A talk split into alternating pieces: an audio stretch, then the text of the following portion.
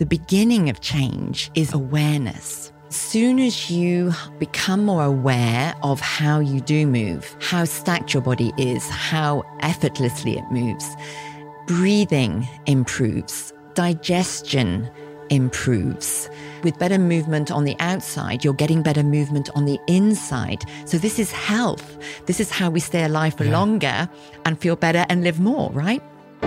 Hey guys, how you doing? Hope you're having a good week so far. My name is Dr. Rangan Chatterjee, and this is my podcast, Feel Better, Live More. Today's episode is a re release of a conversation I had just over two years ago, a few weeks after completing the London Marathon for the very first time.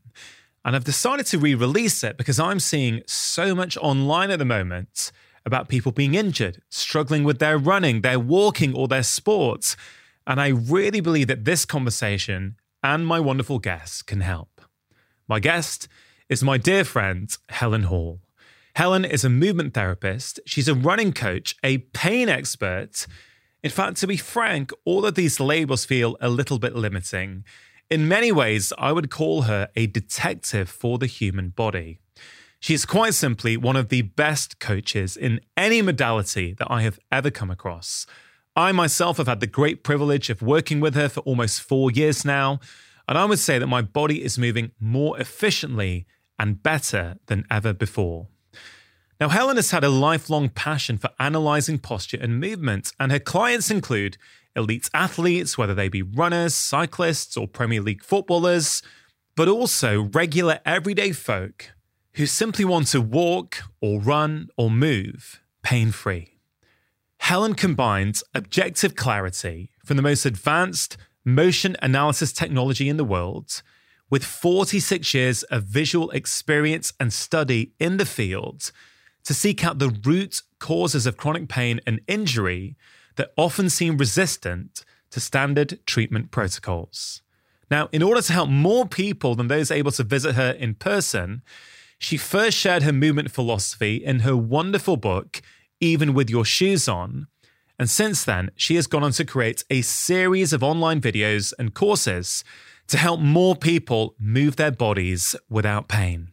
More recently, Helen has just launched an online course called PFM Pilot, which is getting fantastic reviews. It is aimed at both busy professionals working in the field of movement, pain, and injury who can now have access to Helen's incredible wisdom, but also for amateurs who are keen to learn more and help themselves.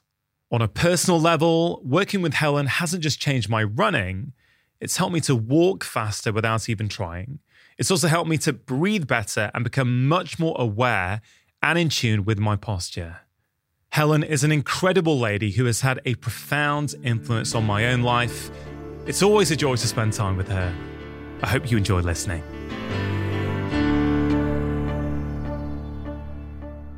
I thought the best place to start would be to talk about running. Mm-hmm. A lot of people want to run, a lot of people struggle with their running. So I thought, right at the top of this conversation, in your view, are humans born to run? I, I look at um, what happened when I was a young mum and my children were taking their first steps to great applause, uh, to got to get the camera out, got to record it. And then realizing that they were running away from the tickle monster to no applause, it just happened. No festivities, nothing. They were just now already running. And really, it makes me stop and think about when did it stop? Because they ran. Kids run. We just run. We crawl, maybe we, if we don't crawl, we get up, we haul ourselves along the furniture and we walk. We put one foot in front of the other. And then the pace changes. Uh, sometimes to prevent toppling over, and sometimes because we want to reach something quickly. And then we start to chase, and it's just playful.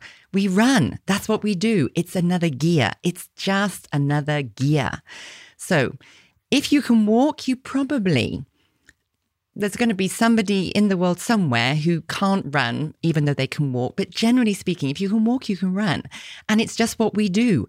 If we need to get across the road quickly, we'll break into a trot. If we need to run for the train, we will run for the train. It's what we do, it's just a gear. So, yes, I feel passionately that we are born to run, meant to run, meant to be able to run, all things being equal. I mean, it's interesting to think about that I think that's a great way of looking at running. All kids run. Yeah. Right? They they run. They want to run. They're not running, generally speaking, because you know an adult is telling them to run. They're running for joy, for pleasure. So so what happens then, right? Because in preparation for this conversation, I was looking on Google this morning about what percentage of runners are reported to get injured. And there's all kinds of stats kicking around there. One stat was 80%. 80% of people or 80% of runners at some point have been injured or are injured. So, what happens then? As kids, as toddlers, we run for pleasure. And then when we're adults, some of us can't run because of pain. And I think the, and, and even with uh, all of the bells and whistles that you that are available to buy in the sporting industry, the the injury um, numbers are not going down. If anything, they're going up. Uh, because the last time I think in Born to Run, Christopher, Christopher McDougall's book, I think it was something like 70%. So if it's now 80%, it's going up. And you think, why? Why is that happening?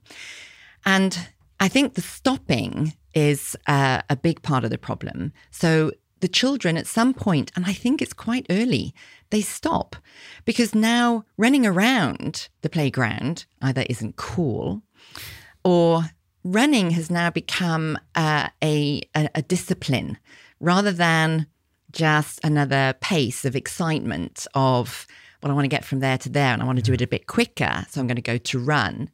It becomes a discipline, a sporting discipline. And then as soon as it becomes regimented, I think the joy gets sucked. Yeah. And children then, because the team sports, um, I think, also play a part. So children develop at different rates, and some are more coordinated than others. And if you are slower in developing your coordination and you're not chosen for the school team, your interest is understandably going to get lower. Yeah. And and then these people are, there's no incentive to get up and move and continue their enjoyment of movement because they can't join in with you know the cool guys who are yeah. being chosen in the A team or the B team.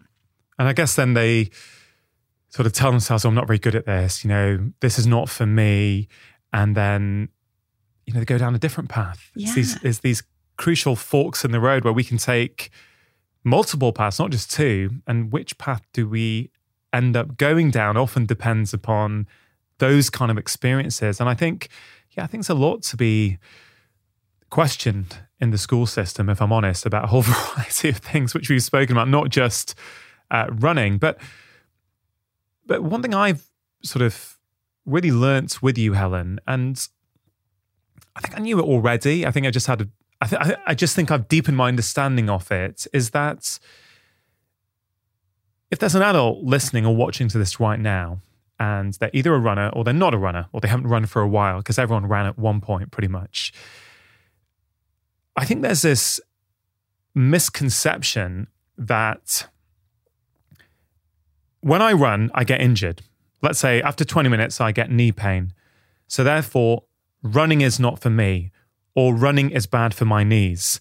That's the conclusion. But if we go upstream a little bit and go, well, hold on a minute, we can't say that running's not for you or that running is bad for your knees just because of that. The way I look at it, and a lot of this has been informed by you, is that, well, maybe your body is in such a state at this current moment in time where, yes, you can't run without having pain. But it's not running that's the problem necessarily. It could be their structure or their biomechanics or their form. So actually, I now have the belief because I came to you in pain. I mm. came to you with a whole host of little injuries that were getting in the way of my ability to run. But I now believe that all of us can run pain free if we learn how to do it. Yeah. And it's a funny thing, isn't it? It's the most innate movement, putting one foot in front of the other. It's what everything in our movement development takes us towards from this born blob that doesn't really do much to, yeah. you know, toppling around on two little feet to then being coordinated on two feet. And it takes however long it takes to get that movement coordination organized. And then uh, it is the, the pain element, people bump into themselves because, for whatever reason, and there are so many of them, they're not walking efficiently. They don't even know how to put one foot in front of the other efficiently because they don't know how they're walking. And they bring the way that they're walking into their running mm. with all the restrictions that are there already, but they they pass under the radar of being unnoticed because there's no pain when they walk. As soon as you add running into the mix, you've got intensity because now the body has to mass manage both feet off the ground, mm. landing on one little tiny bit of foot, and then pushing off the same foot onto the next one. So things that are running under the radar but are there then pop out with the running. So they were fine. They started their couch to 5K and now they're stuck maybe they reach 5K, but they can't go any further. Maybe they didn't even reach 5K. It's not the running, it's what they brought yeah. to their running that was the problem. But it was under the radar. Nobody knew because it didn't hurt to walk. Yeah. It's like that stress threshold. We've all got our threshold. And if we live underneath it, and we manage our stress, we take active steps on a daily basis to do so. Often we never get to that threshold. So we never get to the point where we're you know, blowing up or getting irritated or our back goes into spasm, right? Because we're we're not getting to that point. And I guess it's the same thing with running. Running, I feel from what you're saying and from what I've experienced with you, running has been my greatest teacher. Yeah. Over the past 18 or 20 months, because it has it has enabled certain imbalances to reveal themselves to me through you with your expertise, but it's it's it's allowed them to show up where it's like, ah, cool, I've now got an opportunity to look at the root cause of this. So instead of blaming the running, it's about looking what is the real root cause of that. And I but I wish everyone could have been through the journey I've been on. We'll we'll get through what we'll definitely get to that during this conversation. Um, but I want to make sure this is not just relevant to runners, Helen, because I think at the core well, there's two cores I see in your work. One is efficiency, mm-hmm. and one is noticing. Mm-hmm. And I mm-hmm. want to spend a bit of time on them because if someone's listening or watching this and they don't think of themselves as a runner, most people are probably walking if they're able to. And I think those two principles that I feel underpin a lot of the work that you do are relevant to anyone who moves which frankly is anyone who lives. Yeah. So let's start with noticing. Why is noticing so important to you? If, uh, so there's a beautiful quote uh, by Philip Ball in Critical Mass. Um, and he says, uh, For without change, there's nothing to talk about. And when I read that, and it was with reference to the, th- the second law of thermodynamics, but literally, I had to close the book, put it down, and take a moment because that's what it's all about. If we don't notice stuff, how can we change it? So, the beginning of change is noticing, it's awareness. And so, we get this uh, underlying something is going on with walking, but there's no pain. Then people want to, and I applaud everybody who just is giving it a go. They get off the couch and they start their running journey, but there's this underlying unknowing so far within their walking. Then to that unknowing is added every preconception, misconception known to Google or known to conversations about running, known to running magazines, where there are these ideas that are being promoted that definitely must have helped somebody. And more than one somebody, people. But people absorb uh, what they hear, see, read, whatever Dr. Google says, and apply that to their underlying unknowingness with their walking into their running.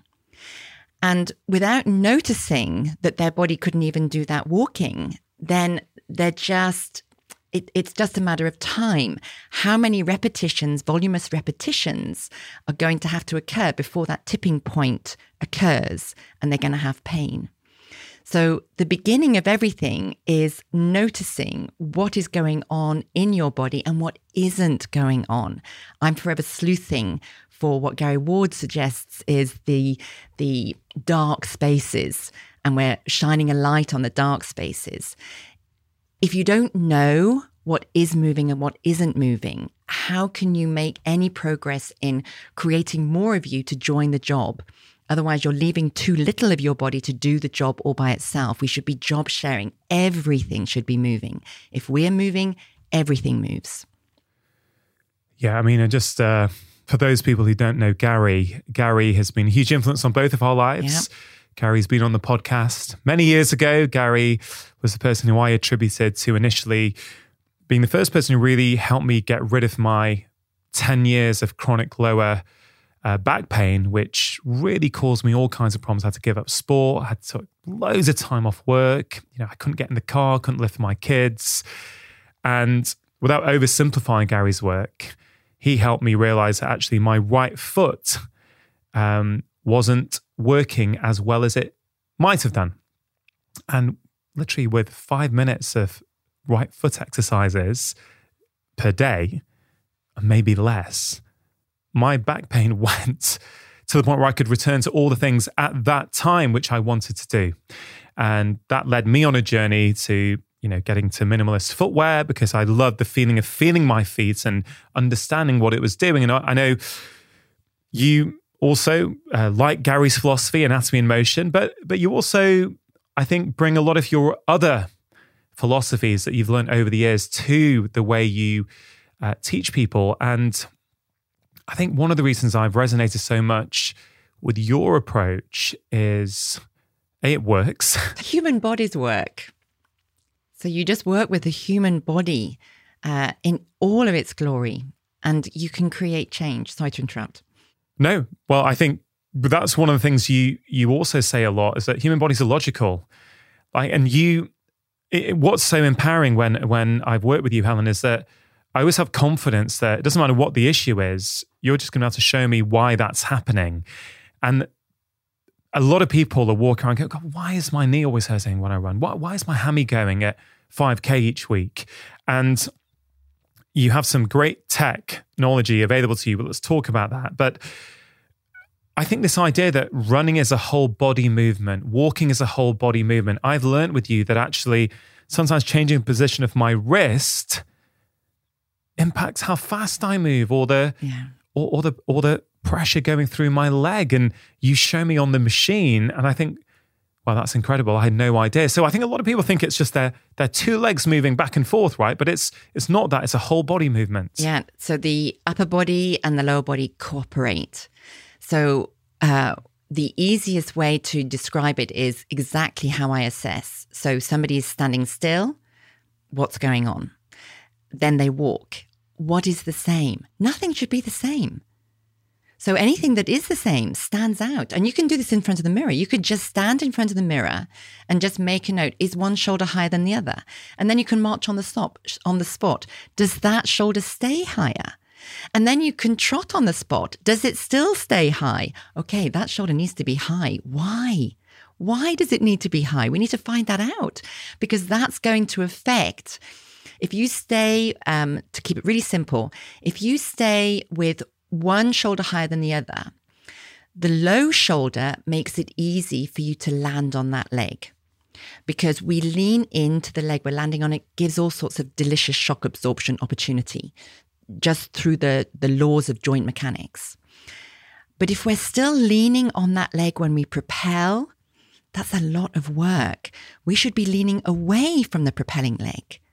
So our shoulders are continually switching height as we run and walk. When you say propel, uh, what does that mean for people? So the trail leg pushing off. So the trail leg, The leg that's behind that you. behind you, is pushing you forward. We get pushed forward from behind more than we really drag ourselves from the front because all of the big, juicy muscles of propulsion are behind us. Our glutes, the biggest muscle group in the body, they are behind you and they help propel you forward.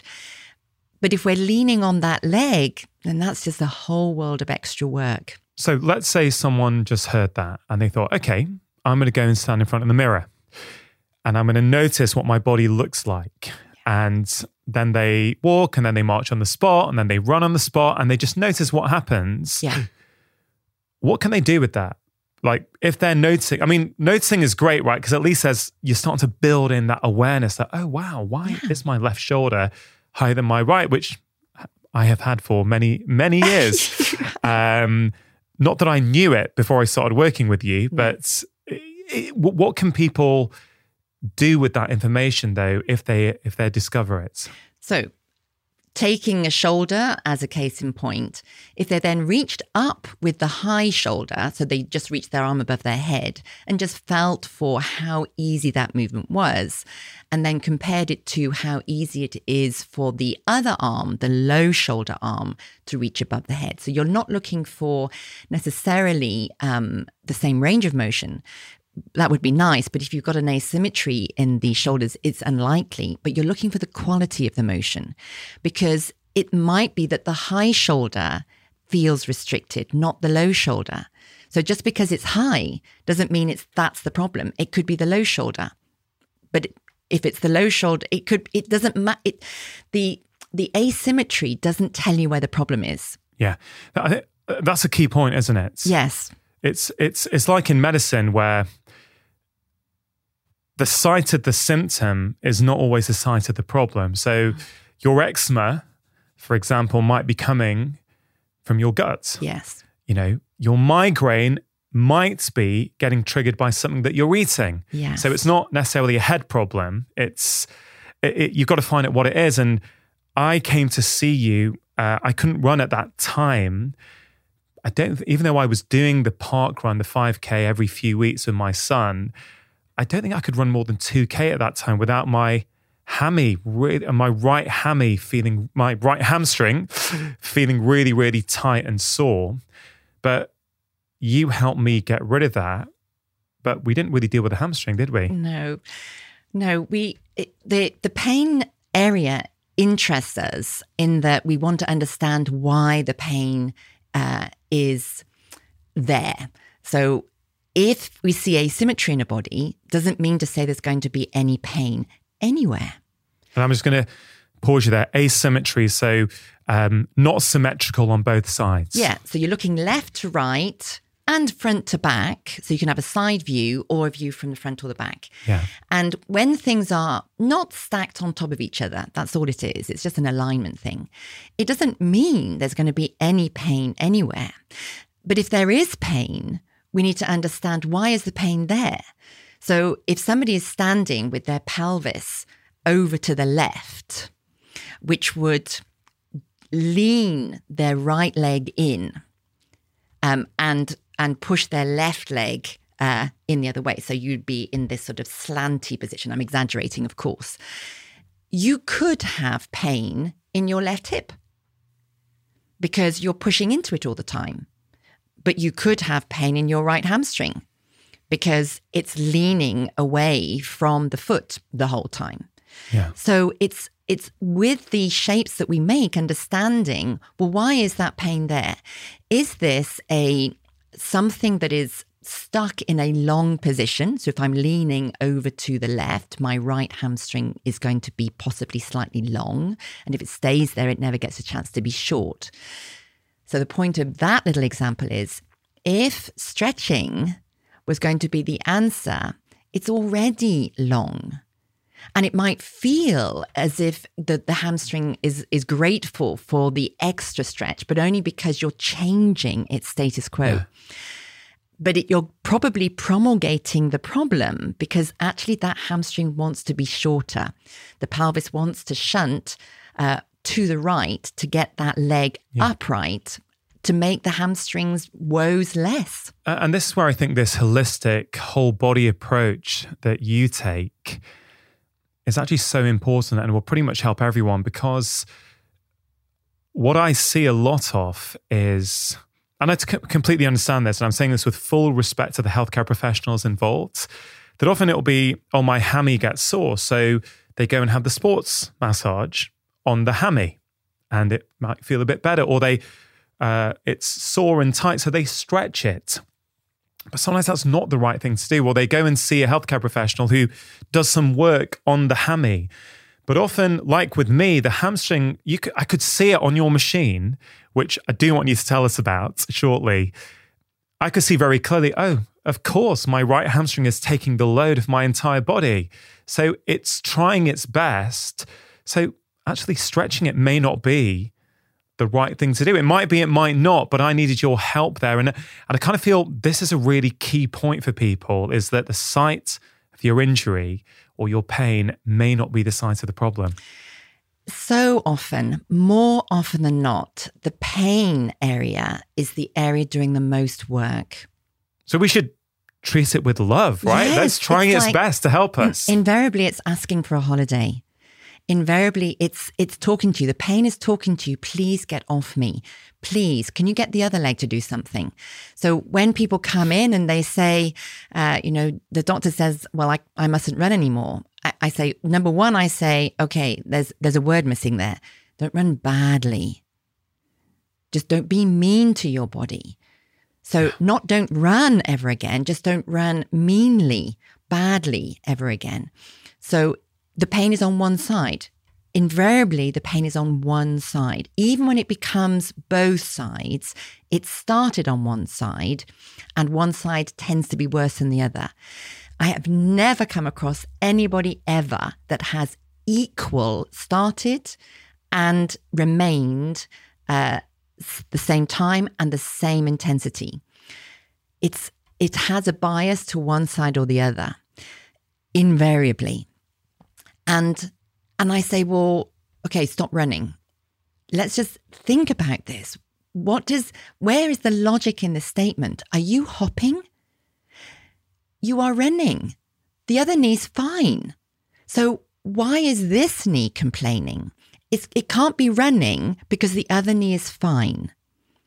There's no logic in saying it must be running. Yeah. It is the activity that tips you over the balance. If you don't have the pain when you walk, okay, there, there is a tipping point. So now we have some intensity, some volume of intensity. Invariably, it only starts when I'm doing hill drills or speed work. So there's an intensity that the, that knee can cope with for a certain amount of time, and then it can't. There's kind of a spiritual parallel here, isn't there? Where we move away from problems in life. You know, we we find something irritating, or you know, let's say someone leaves a comment for us, or whatever that that that triggers us, and we have a tendency to to move away. God, oh, that's irritating, isn't it? We don't want that. When actually, it's a gift. It's a gift to go. Oh, you know, what is it within me that is getting triggered by that comment or by that action?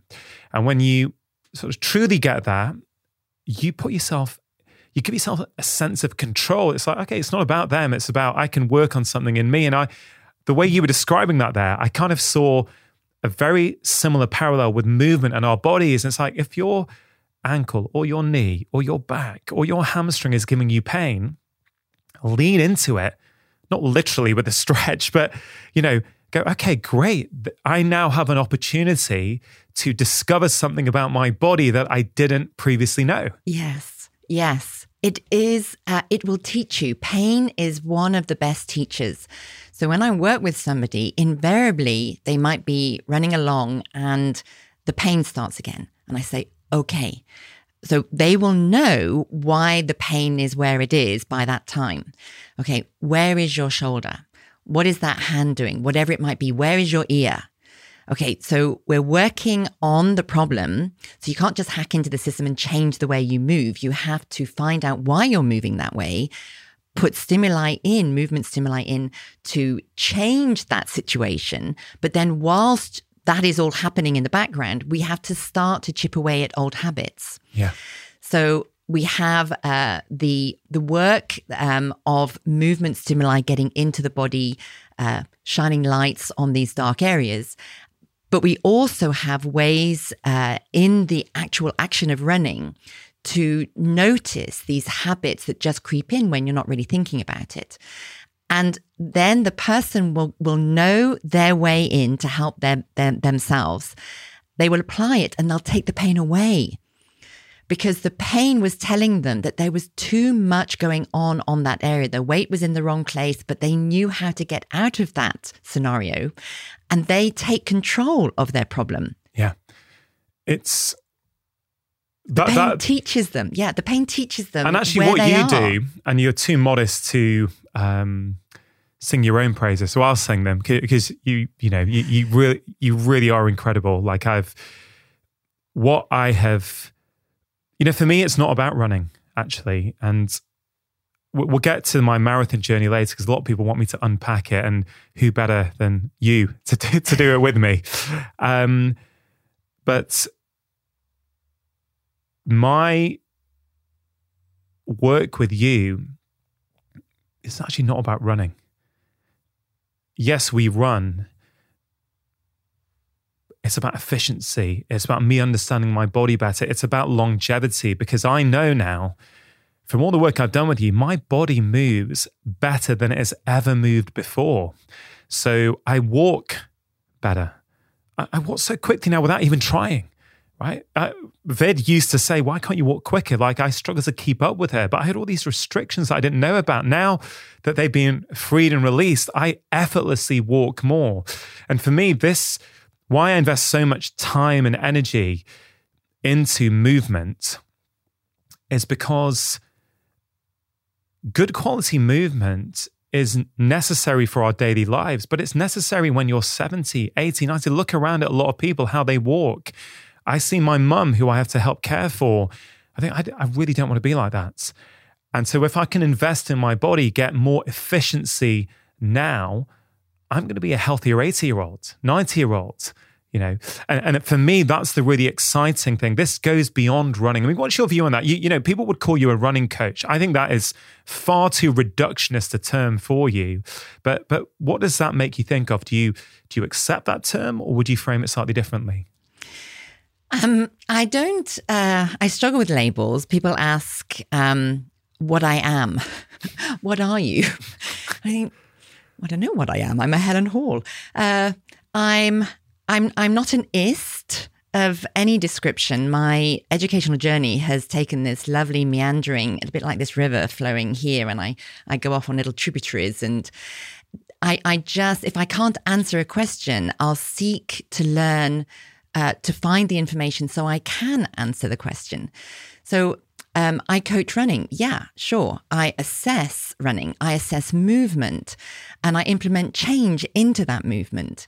I I analyze stuff. I sleuth um, movement, and and I coach running, and I guide people towards being less mean to their bodies. So the training programs uh, that are ubiquitous and people have, there's a lot of opinions out there. And, and that's all fine. And my opinion is, generally speaking, that we are just uh, not kind enough to our bodies because we're not really knowing of what our bodies can do, want to do, um, are able to do so if we take it back to the beginning about whether or not we're born to run, and we move from walking into running, and it's just another gear. If we accept that putting one foot in front of the other is an innate movement in us, why would we need to learn to walk better. So you talked about you've discovered you're walking better. But that is even that alone is so interesting because why is it that people do need to learn to walk better? And it's simply because they haven't noticed how badly they've started to move. Not bad walking, but movement. And it's not that I teach anybody how to walk. There's no right or wrong way to walk. But are you bringing your entire body along with you in that walking gait?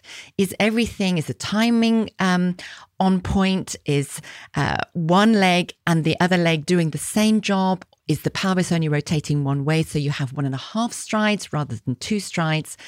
And then taking that because everybody walks before they run we can't be Forrest Gump. We can't run everywhere because it's too much intensity. So we have to be able to walk well, to walk efficiently, to walk smoothly, to be able to then transition that into running with the same mechanics that we have for walking, just with more intensity. Yeah.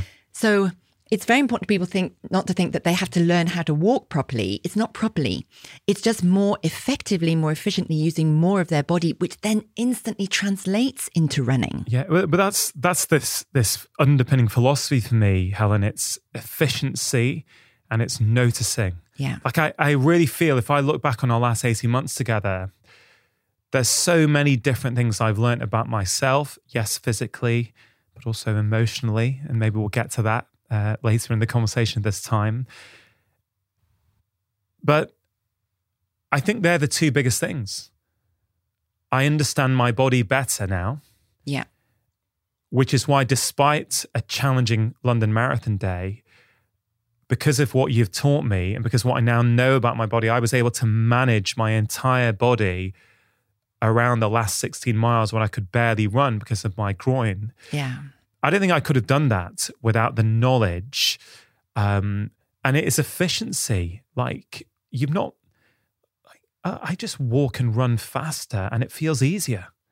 Like because it's it's about efficiency. And one of the things I feel very proud of that with the work we did together is that you allowed my training to fit around my life. It didn't mm-hmm. overtake me. Mm-hmm. I probably undertrained compared to what a lot of people do mm-hmm. for a marathon, but I don't think that's the reason why I had a tricky day at all. I really no. don't believe that. But this key point I, I really want to get across um, is noticing.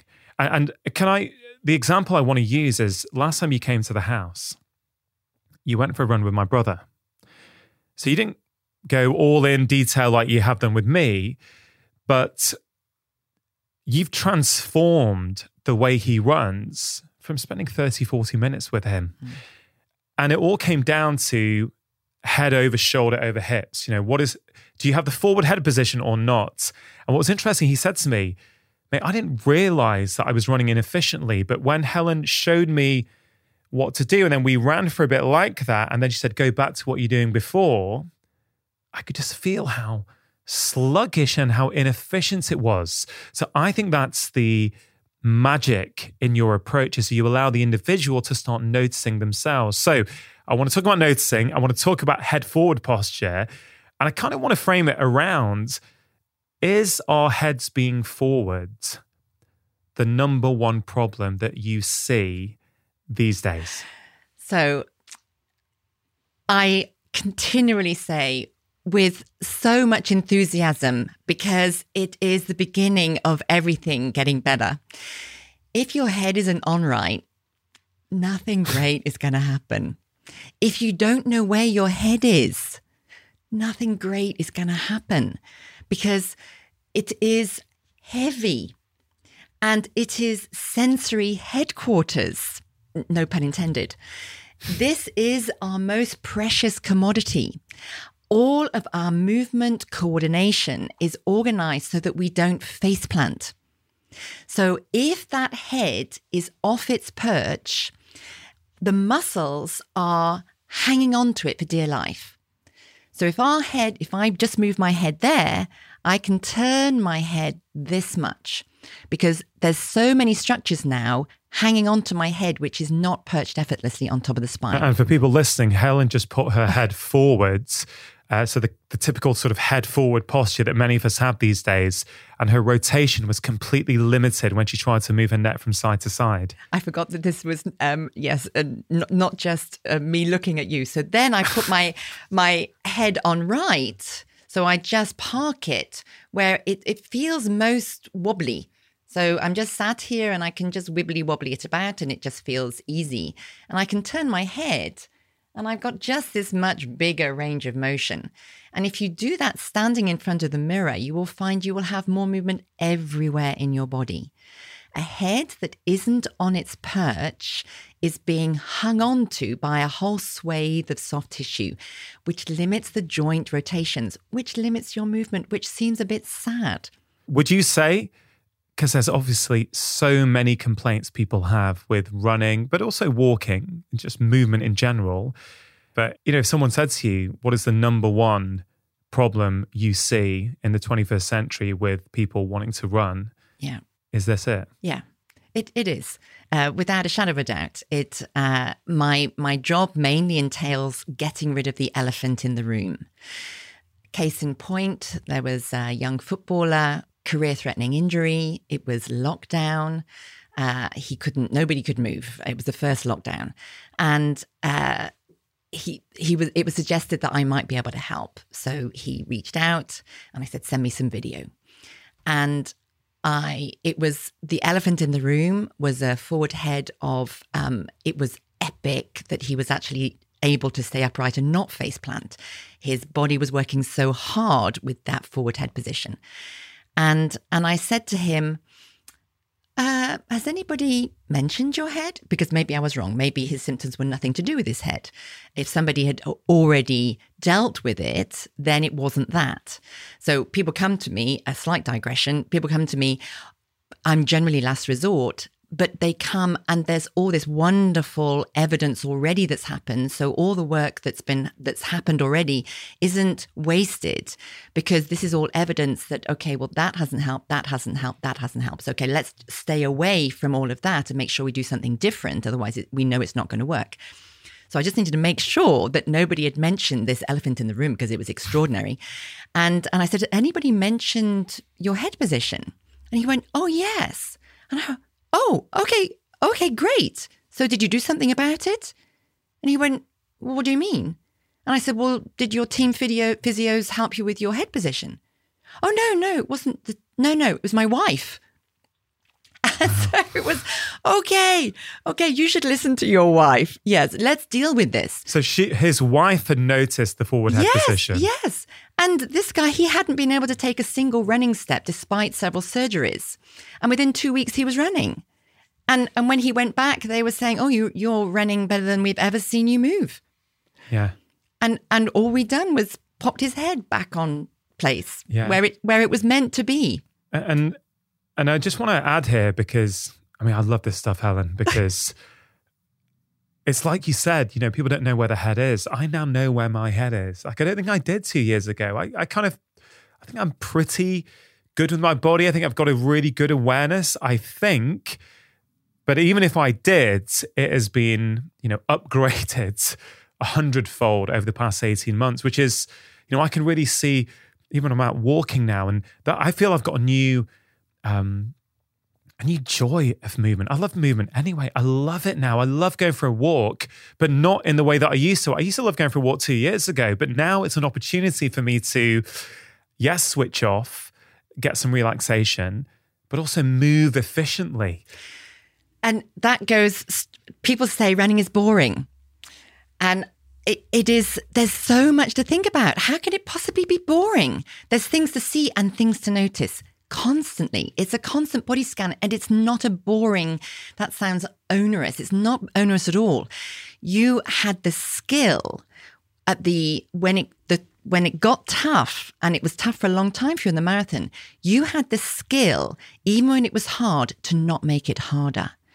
So in learning about your own body, if, if, if you're not going to look after your own body, who is? You know, you have control over your own body. And if you learn about it, when things get tough, you can make it as easy as possible. If you don't learn about it, you can easily make things much harder than they need to be. Yeah. So at the end of the Ironman, uh, we, we swim a long, long way, we cycle a long way, and then we run a marathon. And it is continually surprising to me to see people bent, shuffling, head down. It's hard. Everybody's tired. But in that fatigue, they are making things harder. And if they just knew how to arrange their body parts to make it less onerous, they would complete that marathon section, the end of the Ironman, e- more easily. It's like a car, right? Isn't it? Let's say you're on a long journey, and I don't. It's probably not the best analogy, but I'm just trying to, just trying to sort of look at it a slightly different way. Like if your car, if your back left wheel has got a puncture and you keep trying to push through with it, that that last leg of your journey is just going to take longer. You're going to be doing damage to the car. You know, you're not going to be moving as efficiently. Whereas if you stop and, you know, pump it up and actually make sure all four wheels are symmetrical again and and you know got the same tire pressure, it's going to effortlessly finish the last leg of the journey. I guess it's it's a nice analogy. It works, doesn't yeah, it? Yeah, it really it does. So those are spark plugs. So I call those spark plugs. So people will they'll be running and they'll they'll think there's a, this is another misconception uh, or preconception. I think it's a misconception that they people push through pain. You, you're to push through pain. You know, run through it. I think it's probably more likely to be your body saying, you know, can you get off? Can you stop? Can stop moving like that? What can you do to help that body part along?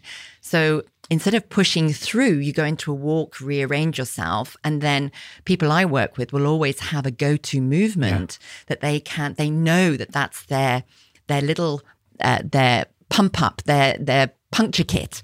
So they can apply that little stimulus to breathe life into something that's that's tiring quickly because it's still maybe recovering from an injury.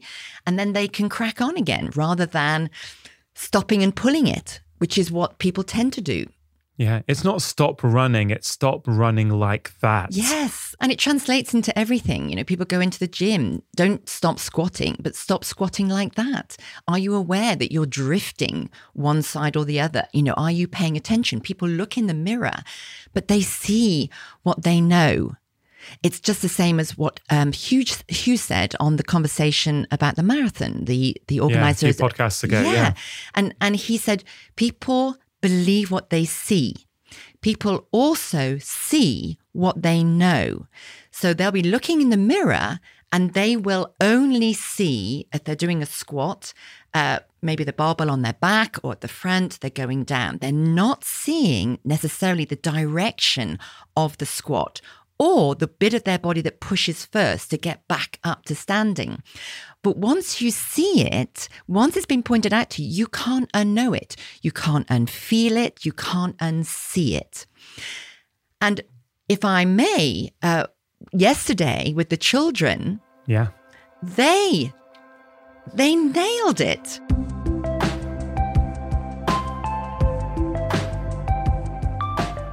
Just taking a quick break to give a shout out to Vivo Barefoot, one of the sponsors of today's show.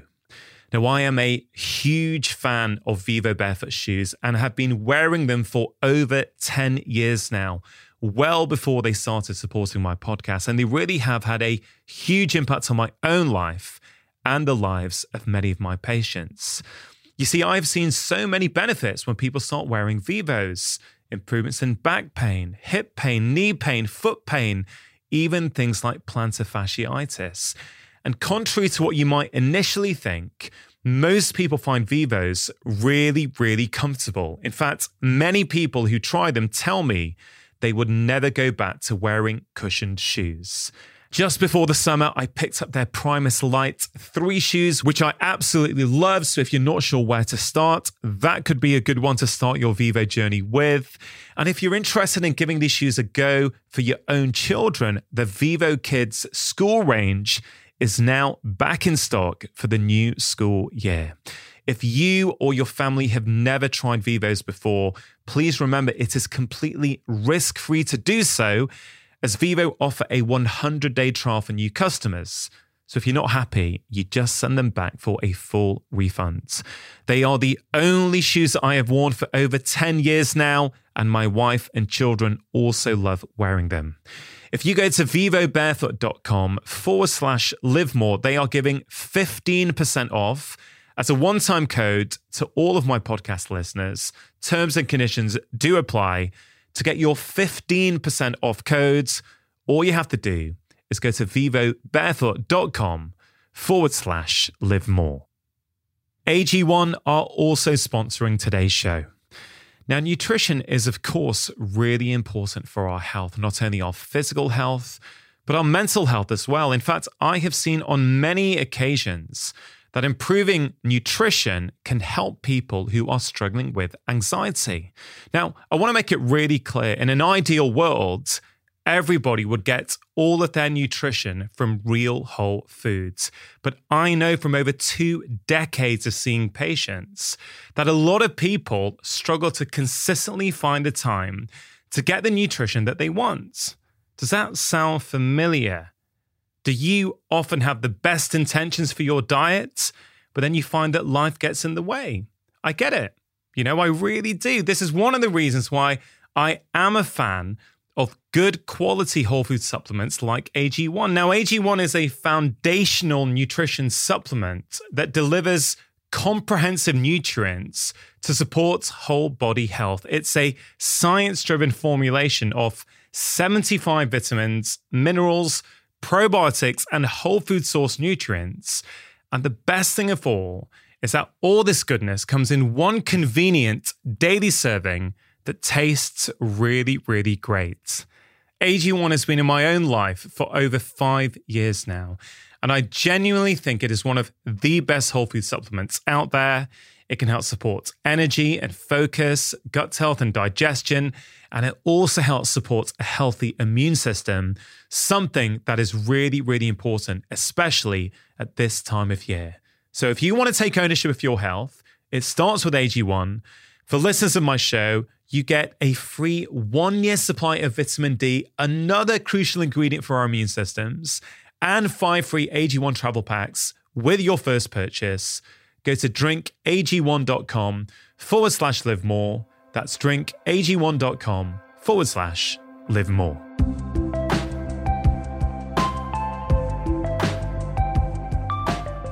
So, yesterday, your daughter exemplified it so beautifully yesterday when she took control of her head once she knew where it was. I just filmed her. So, as soon as something, we use tech all the time, as soon as you use a visual, it hits home. Because if it's pointed out to you, you can't unknow that. You can look in the mirror and not have a clue that your head's tilted over until somebody says, and then you'll always know your head's tilted over. And she was magnificent. It, her running was um, uh, tricky. Uh, it was hard work. She wanted to go further, and and I showed her. We, her head was over to the side. Can you see that your head's over the side? Okay, yeah.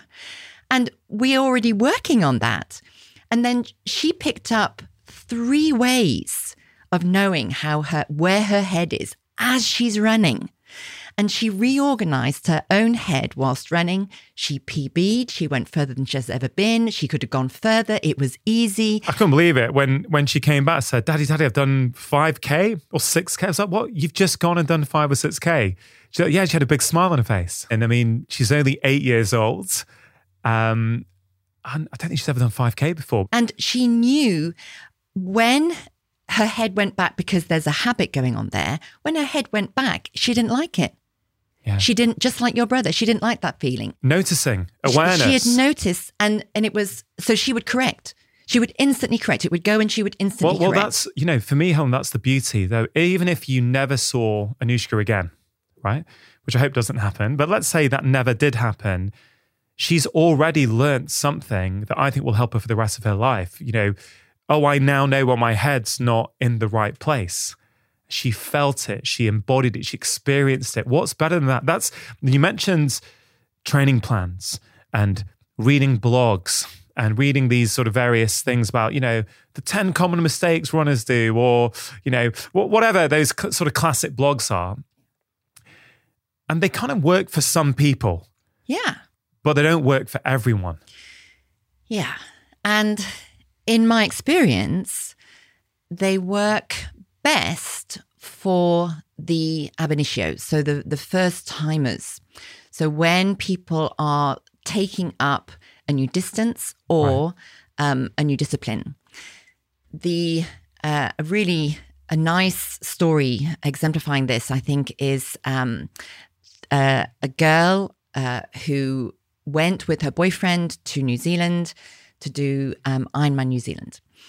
She had done uh, a classic distance um, triathlon, which is so the run at the end is a 10K as opposed to a marathon. So that's, you know, everything is shorter.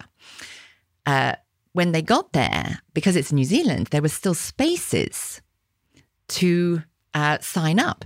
So she had not trained for an Ironman. Her boyfriend had trained for the Ironman. And she just thought, well, I'll just give it a go while I'm here. I'll just, uh, you get to see a little bit more of the countryside. So off I go. And she did amazingly well, staggeringly well, to the extent that, oh my goodness, uh, you need to do Ironman because this is your sport. And then she trained for it. She followed a training program for it. She never, ever achieved that same time.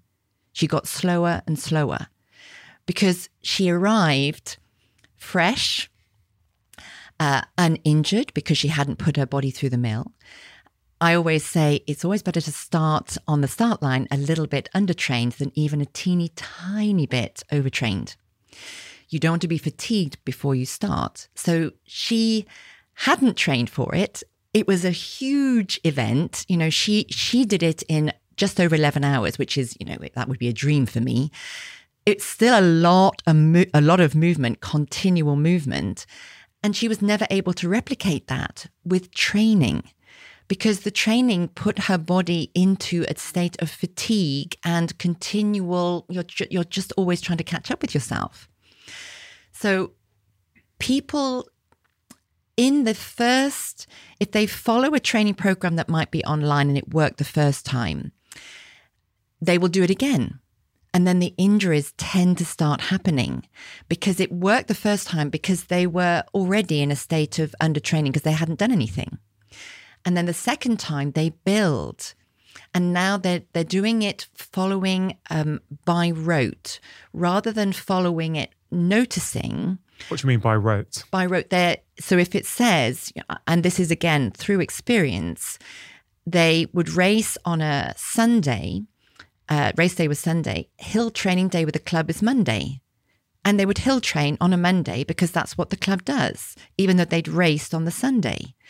And nobody's body can do that with any consistency and not struggle to recover because the, the, the muscle fibers that we use with that kind of intensity take a minimum of 48 hours to recover. Yeah. And and that's only certain people. For some it's it's between 48 hours and a week.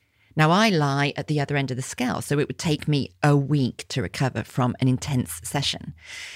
And so people are training through the week, still recovering from that which they have done, the work that they have done, not realizing that their body is still recovering because they're managing. Well, it should be hard, shouldn't it? Yeah. It should hurt, shouldn't it? we go for the burn, don't we? Well, these are stories. Uh, yes.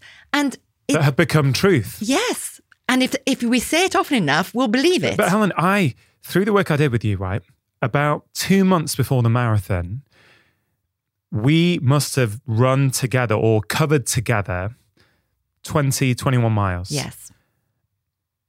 Now there was a nutrition issue, which you I was learning about how to fuel my body for that sort of distance, yeah. but there was no body my biomechanical issue, like I didn't have pain anywhere. No. Like my body didn't break down. And the next day, I, I didn't feel a thing. Yeah. I didn't stretch afterwards, right? I didn't hot bath afterwards because I was moving efficiently. And one of the things I love that you've taught me is that the body is a, what do you say, a self massaging self generating, self organizing, self manipulating. It does it all. We are a self sustaining organism. Yeah. And so for me, that was an incredible learning because conventional wisdom is you're going to be sore after that. You need to do loads of recovery after that. Going to have to stretch. Again, I know that works for some people, right? So I'm not at all criticizing that. I'm going, in terms of my own experience, I was like, after nothing. We did our walking warm up. We did our walking warm down as you always uh, encourage people to do. I didn't feel a thing the next day, nothing. And that was in barefoot shoes as well, right? So this is challenging a lot of these kind of, I think, misconceptions that are out there. Can we just for a moment take it away from the elite athlete? Because Ironmen, you know, triathlons, marathons, okay, a lot of people, I think, who listen to the show might not be interested in that. I know there's some quite sick people who listen to my show and they might go, you know, yeah, what's this got to do with me? Well, I think efficiency of movement has something to do with everybody. So even if someone, you know, for someone, their marathon literally might be a walk around the block. I've got patients who struggle that much. Maybe they've got issues with fatigue or fibromyalgia. You know, going around the block is their marathon. Yeah. Right. And they deserve just as much credit. Yeah. When they achieve their marathon as the kind of people we see on Instagram or on TV. But in advance of this conversation, a lady who follows me on Instagram has been messaging me and you know, I get so many messages, it's hard to keep up with them. But I just happened to be able to, it popped up and I engaged and she replied. And we had a really nice interaction. She lives in Australia and she loves running. And she's heard me rave about you and Gary before. So she's picked up your book. Um, you know, even with your shoes on, she's downloaded your barefoot audio tracks. and she loves running. But one thing she said to me really made me sad actually she said you know what i'm i have a fear and anxiety about running and i asked her why and she said she sort of hinted that um, she's carrying a lot of excess weight mm-hmm. she says i think i'm going to be judged i feel clumsy i feel heavy i feel thick um, i don't have the beautiful poetry in motion that i see online mm-hmm. And I felt that was just so sad that, you know, I've never met this lady. I've just had a few DMs exchanged with her. Mm-hmm. But I thought, wow, she wants to run. She's really motivated to. She's scared of being judged mm. when she runs. She's scared of judging herself mm. when she runs. And that that line, mm. not the beautiful poetry in motion runner. Mm. Mm. What what would you say to that? Oh, so uh, running is such a great leveler. Uh, I have been passed by uh, so many bigger, uh, heavier, older. Uh, just to mention Ironman one more time, I was beaten on my first Ironman uh, by three hours by a guy three decades older than me. So if when you movement movement is a leveler so maybe you know sprinting um, and fast uh, accelerated sports uh, aside walking and running are levelers it doesn't matter what size you are what shape you are my husband is a big guy and he runs as light as a feather uh, Barefoot Ted complimented him on his running prowess. It's not about your size. It's not even about your fitness because that will just come. People ask, Do I need to be fit to come to you? Well, well no, uh, otherwise nobody would be able to come because everybody's hurting so badly. The, the fitness comes with better movement because more of your body is being moved. So instead of the movement coming from a smaller part of your body, it's being shared, which makes the job easier. But now more of your body is moving. So you're manipulating more of your body and you're, you're pumping life through more of your body. So with, with reference, um, people who are sick, the same thing applies. Where is your head?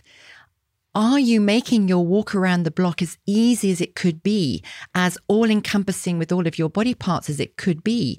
Or is it harder than it needs to be? Which, when you're already sick, is, is, uh, is, well, you know, it's uh, that is a hard thing to do. So you'd want that to be made as easy as possible, which then, and this uh, goes back to um, the father of osteopathy, Andrew Still, the artery is king. If you can get your head on right, then all of the tubes, it's just plumbing, all of the tubes the, the kinks get taken out of the pipes, the blood can flow better, the metabolic waste can flow better, the air can flow better.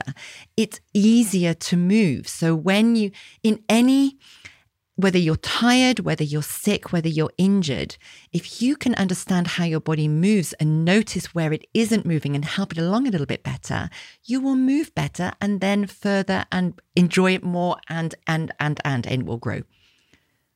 So this lady in Australia who wants to run, she wants to run more efficiently, Yeah.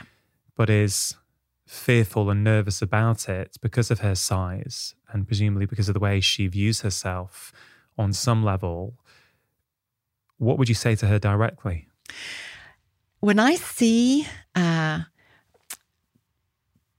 people who aren't moving uh, smoothly and fluidly, but they're out there, all I can think is good for you. You're giving it a go. Just start. Uh, Hugh said it as it's uh, such a commonly used uh, Chinese proverb, but it's so true. It starts with a single step we all, I think, have to learn to not judge quite as much as we do. Uh, it's certainly work in progress for me. I think uh, some people are better at it than others. Some people are really, really not very good at it at all. But when you see people out there giving it a go, don't. For, for her to even feel as if she's being judged, is because she knows it's been in somebody else's eyes. And we collectively need to stop that. We need to stop judging people for getting out there and trying and and applauding them instead. Like on the marathon. Yeah. London Marathon, nobody was saying nasty things to anybody whilst they were trying, whilst they might have been struggling, might, when they might have been limping, they might have been walking. They were cheering them on. Doesn't matter how old they were, how big they were, how fit they looked, how much prowess they showed.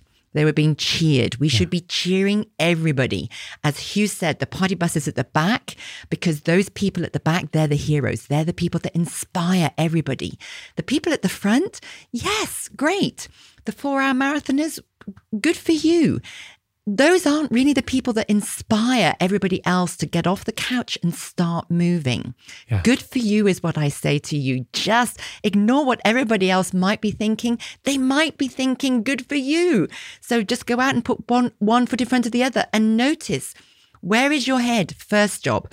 Where is your head? Get it on better. Get it on right. There's only one place for it to be, and only you know exactly where that is. And and on that point, Helen, I know not everyone can work with you one on one, unfortunately, um, for a variety of reasons. But you're passionate about helping as many people as possible. So you've created these videos to kind of get the word out there so people can, well, the way I see it with those videos, which are brilliant, is that, and if we get time, we'll talk about this. This is not the Helen Hall method, right? You're not you don't have you're not developed a new method of running. I came in with you thinking, oh, do I have to run like this? Is it the chi method or the pose method or, and all these things that I'd read about? And you get, well, I don't know if that's the right thing for you. I'm just going to help your body move more efficiently. How do you see those videos? Because I, I kind of see that they can help people figure some of this stuff out themselves. Well, I'm the self proclaimed queen of efficiency. So my whole world is about efficiency. So rather than um, this way or that way, the right way or the wrong way, it's just can we have a non confrontational discussion, conversation about what is best for you? What is absolutely right for you with your body as it is? How can that uh, make certain shapes to make movement more efficient? And working one person at a time really wasn't cutting my whole ethos of efficiency, which is why I ended up writing the book. Because I thought, well, if I write a book, more people can read about what I say incessantly, day in, day So out. tell us the title. So, even with your shoes on, uh, which and and I was warned. Are you sure you want to call it that? I was like, totally. It came to me, and I knew it was right, even with your shoes on, because people. I was known as a barefoot runner, much as you are now, and uh, but it was. It's it's not about the shoe. I just choose to have less on my feet than most. it's a choice. But you can put anything on your shoe. If your if your feet are comfortable, you can put anything on your feet and you can move efficiently. So I titled the book "Even with Your Shoes On," so that it didn't um, pigeonhole uh, the presentation of the work to just people who wear less on their feet, like I do. So I was trying to make it all inclusive. Um, I don't know if I hit the spot there, but that's what it's called, and I still enjoy it. Book titles, yeah. Don't get me started on book yeah. titles. so it, it was probably not the best um, in terms of. Uh, publishing, but it was my choice. So, even with your shoes on, and uh, the book walks you by the hand. It started as a 26,000 word manual. And uh, Gary's uh, friend read it for me. And they held me by the hand and sat me down quietly and said, Okay, so you need to assume that we all know less than you think we do and hold us very carefully by the hand and start again. So my 26,000 word manual turned into a 105,000 word tome, which weighs nearly a kilo. But I but it was absolutely the right thing to say because I just wasn't using enough words, which is very unlike me. Not using enough words so that people could follow it step by step. And we start with head position, we start with stacking. And still people had lots of questions because I couldn't and I couldn't fit everything couldn't fit everything in. So then I decided, well, I could make videos as a result of lockdown, I was doing kind of online classes where I was preparing yeah. people for their run. So uh, a warm up, if you will, which actually can then became an exploration, which then if somebody had any energy left to do some running afterwards, which I always did, they would find more about their running as a result of exploring their body yeah. through the movements in the videos.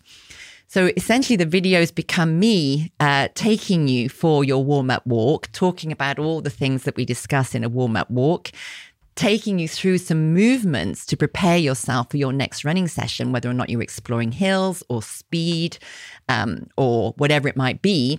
You're narrow tracking because it turns out you've, you're always spraining your ankles and you've got IT band issues. Uh, when you say narrow tracking, you're talking about the width, yeah, between which your, your feet, feet are apart when you run. Yes, which again I remember is something that we did together. It's like, oh wow, I didn't know that changing the width of how far apart my feet are makes a difference and you can feel it yourself. It's transformative yeah. uh, to the extent that you see people running along these very narrow, overgrown trails. And, and I am struggling. I've got one foot in the trail and one foot on the bank somewhere because it, to, to run along that tightrope is just so uncomfortable. Do, do people, because I'm going to put a link in the show notes to the book and the videos because I think they're going to help so many people. Thank um, you. you know, I've got friends who I've got the book for. They find it really helpful. Um, one friend in particular, you know, he's he just loves it. It's really helped him. It's actually helped him with his golf swing. Yes. it's helped him with his golf swing, you know, because what we're talking about is efficiency, efficiency of movement. I've got a somebody wrote to me recently and she's not a runner and it's helped her walking. Yeah. Because every single running session starts with walking and walking involves your entire body. So it's just all we're doing is exploring your whole body so that you can use your whole body for whatever activity yeah. you want to do. It doesn't matter the sport. It's just more of you being available. So you have more joy from your movement. And therefore, maybe you'll keep it going and not stop once you've started. Yeah. Well, I hope people get it because I've been lucky enough to work directly with you. Um, but I, I, I just want everyone to have access to that wisdom and knowledge that you've imparted on me. And I think this is a great way um, of you doing it. Um, let's get into the marathon because we've touched on it a couple of times. yes. Um, uh, you know, I've been so busy since the marathon. I don't think I've had a chance to properly unpack it myself. So let's see what happens now when, when we get into it. Well, I can't wait to hear all about it. Well, I don't know. Maybe you should ask the questions. I mean, well, uh, I think that the logical place to start is uh, the end. Yeah. Um, because it invoked emotions that you weren't expecting. And working backwards from there might enable you to then shape it in your head to then be able to move forward with all of that information that you've just discovered inside you? Yeah, so it was interesting. Um, it wasn't the day that me or you, I guess, had expected or wanted. I really struggled. Yeah. Um, I think from mile three, I was feeling my right groin. Yeah. And I thought, oh, come on, still, you know, you just, you know, you're in the positive frame of mind. You've seen the crowds. You're like, oh, this will go. You know, come on, just, just, you know, keep, you know, stick to the strategy. Um, but it wasn't getting better. It was progressively getting worse Yeah. uh, to the point where I was close to tears at times in, in pain. And I think when, at one point, when I saw Vid and the kids, I think I did burst into tears. It, I was, there was so much emotion in me during that uh, event. Yeah. But in answer to your question, people who've followed me on Instagram or or heard the conversation I had with Hugh a few episodes ago will have heard the four goals I had Yeah. for this marathon. I'll just reiterate them. One was to do the event and complete it in barefoot shoes. So I did it in my Vivo barefoots, and I but that was no problem at all. Uh, one was for the um, the training and the aftermath to not overly interfere with my personal or professional life. I feel I've Yeah. succeeded there. I wanted to nasal breathe the whole way around, uh, which I did. Although, given how much I had to walk in the end, I'm not sure I can claim. Um, you know, I I think we have to put that in the context. But yes, I think I pretty much did, apart from when talking to people, which I had to do quite a lot, which we'll get to. Yeah. And the other goal was to finish with a smile on my face. So technically, I did Yeah. finish with a smile on my face, technically, Yeah. but I wasn't smiling on the inside. No. I didn't feel joy No. When I passed the finish line. In fact, I remember I went through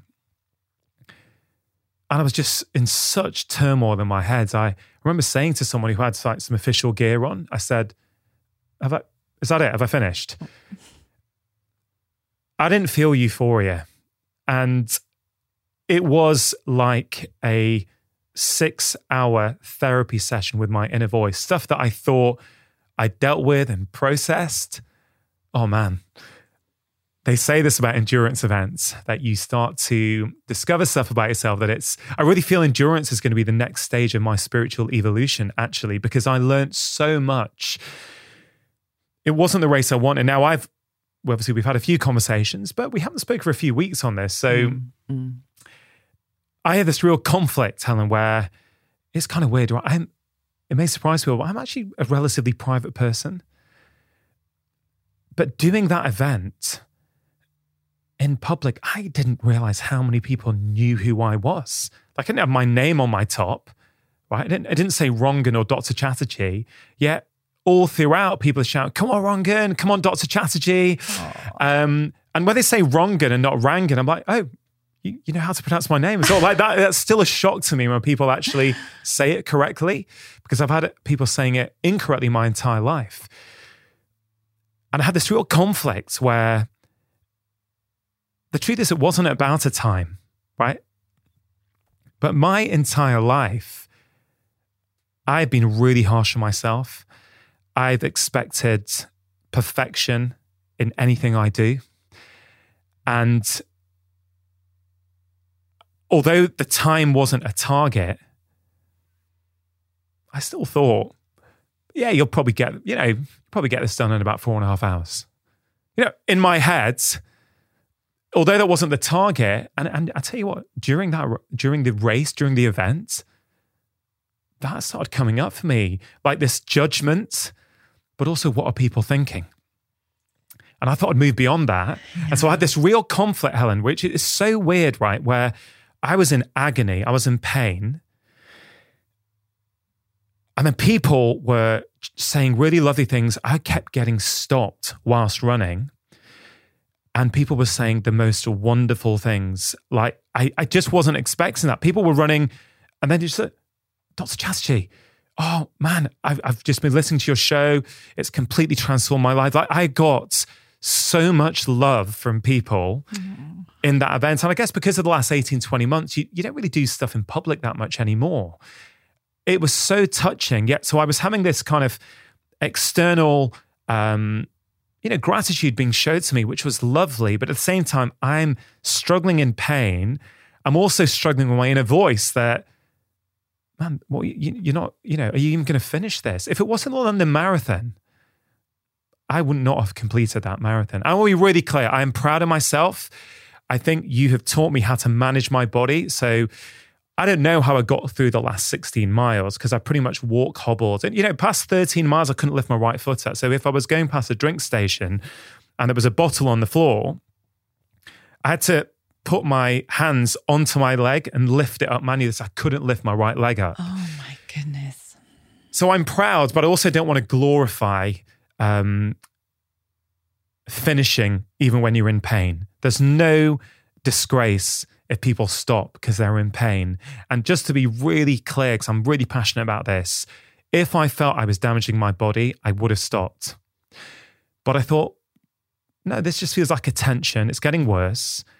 I'm going to manage this round. I, my knee wasn't like crunching with every step.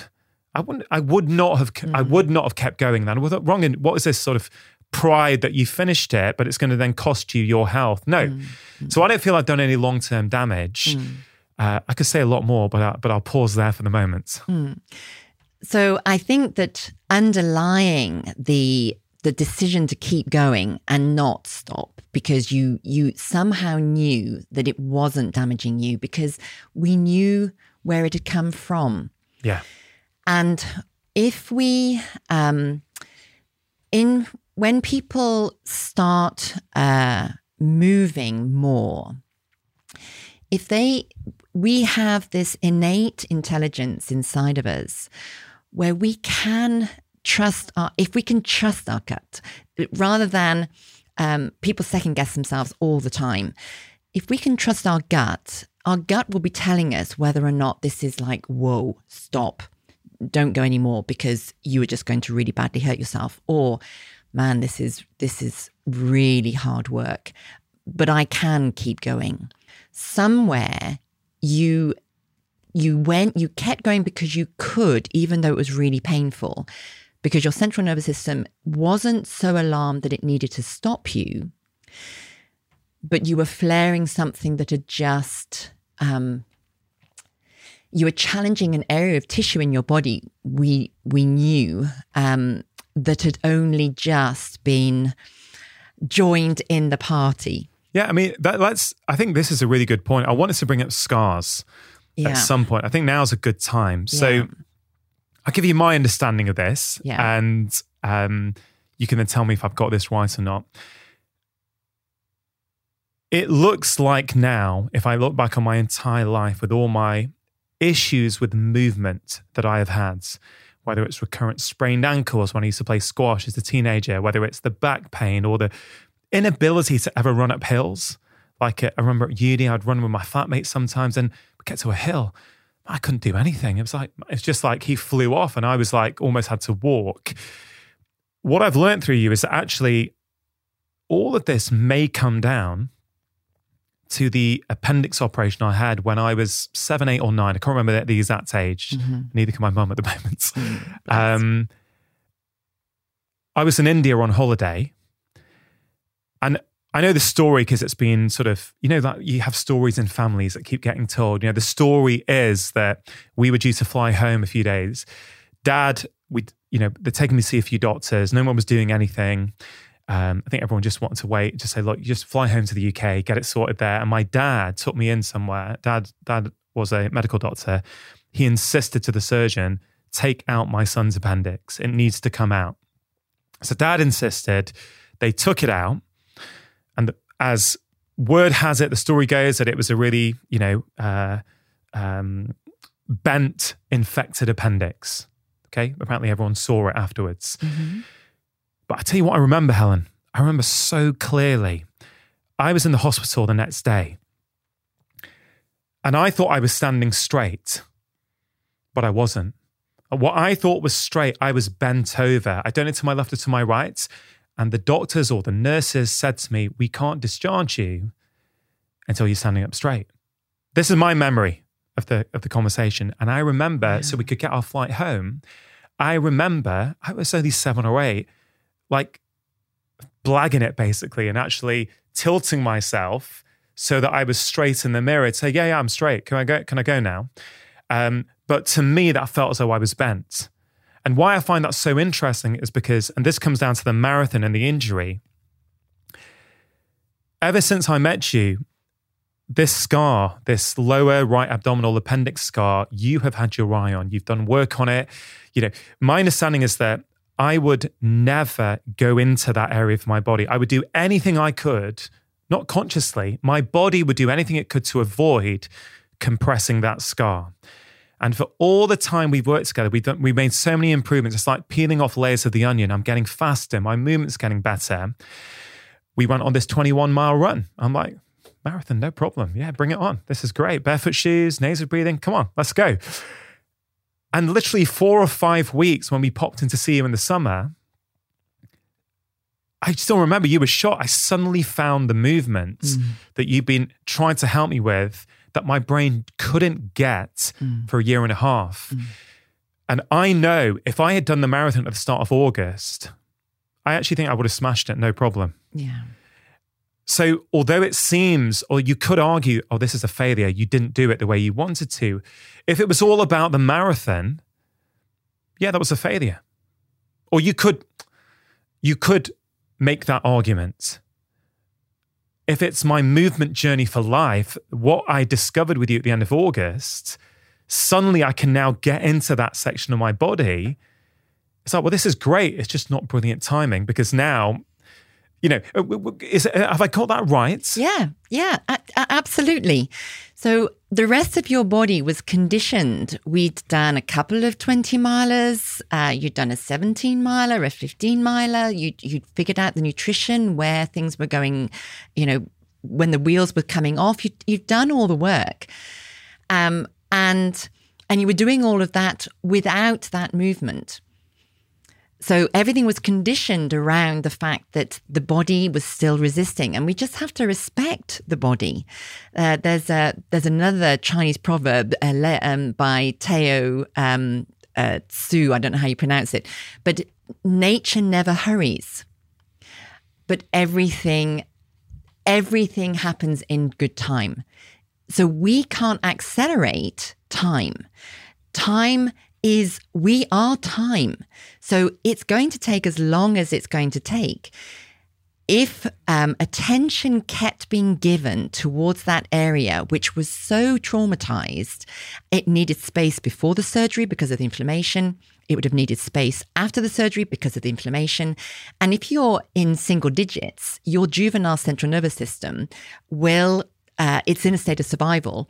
It will maintain that shape uh, turned away, space, uh, a dropped hip, every, every, every rotation, three dimensional movement to provide that area with the space it was asking for.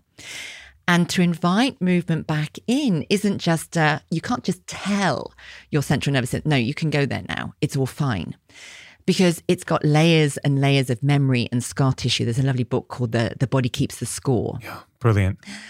So I'm hoping to speak to Bessel soon on the podcast it, with a bit of luck. It is. Um, I worked with a mountain biker who um, his injury list was astronomical, but his body didn't make any sense. The, the shapes he was making didn't make any, any sense. And and I said, you you've forgotten something. And he said, Well, I'm a mountain biker. I've had tons of crashes, but those are all the big ones. And I said, No, you're missing something. Something doesn't make sense. And I turned my back to him to make the shape of the stick man I'd written on the board in the clinic. And and the room went silent for the first time in 90 minutes because he was a lovely chatterbox. And I turned around and he was crying. And so I gave him a moment and I said, Okay, what did you just remember? And he just remembered that he'd spent a year in a spine cast on crutches between the age of three and four. And he was still making that shape. So the body really does keep the score. We see it time and time again that people are maintaining the shape that preceded even the surgery, which contributes to why maybe somebody has a, a, hip replacement and then has to have another hip replacement, replacing the replacement, because they're still moving in the way that created the need for the hip replacement in the first place. The new hip doesn't make them still shy away from the opposite ankle yeah. um, sprain that they never went back to, but but didn't realize.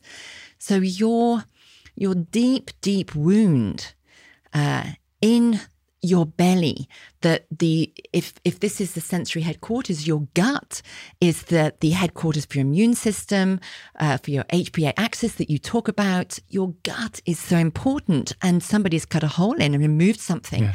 and but it was a life-saving operation so, is it any wonder that that has a significant influence on the shapes that you make from then on?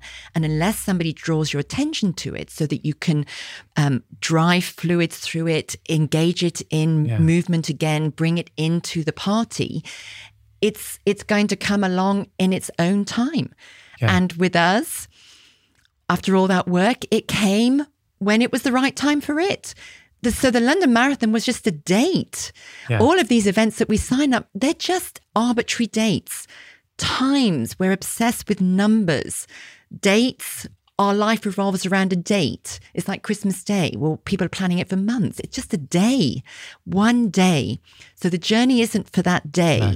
That day had a hiccup in it and it had so much more you learn so much more about yourself.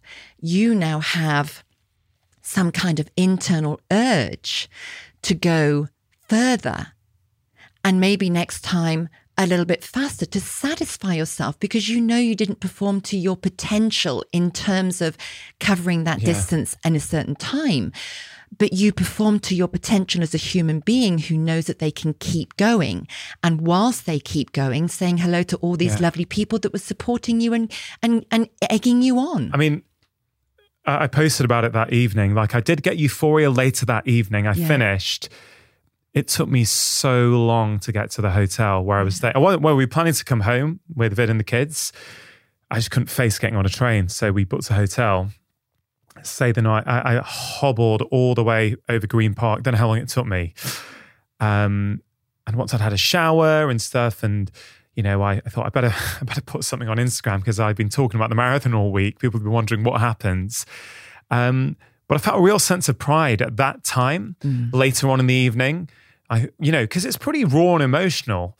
Um, you know, I don't think I'd trade it for anything. It was the as my friend Kirsty who posted. She said this on my uh, on my. You saw the comment, saw didn't it, you? Which yeah. loads of people liked. She said it's something like you didn't get the race that you wanted. You got the race that you needed. Yeah. And I've been thinking about that so much because that's a metaphor for life, right? Instead of resisting what happens on a daily basis, it's like no, that's that's just the way it was. That's kind of what we needed at that moment. Um, I learned a lot about myself. I've learned that, you know, for all the improvements I feel I've made in terms of my emotions about, um, about, yeah, I don't care what people think anymore. Yeah, I'm totally okay. You know what? I, I genuinely don't compared to the past. Mm. But clearly, there's an element of me that still does. Yeah. And that, that's okay because now that's been revealed to me. If I'd gone and smashed it, nails breathing the whole way, as per the plan that we had in four hours, 15 minutes, let's say, um, I'm sure that would have been a great experience as well. Would I have learnt about that? Probably not. So I feel I put a new stress test on my body and so I feel good about that. I do feel I need to spend a bit more time thinking about it, sort of journaling it maybe a little bit. Um, but I'm not put off running at all. I'm just even more determined now. I'm definitely doing the marathon next year. Definitely. Like, you know, and you hear, you talk about stories.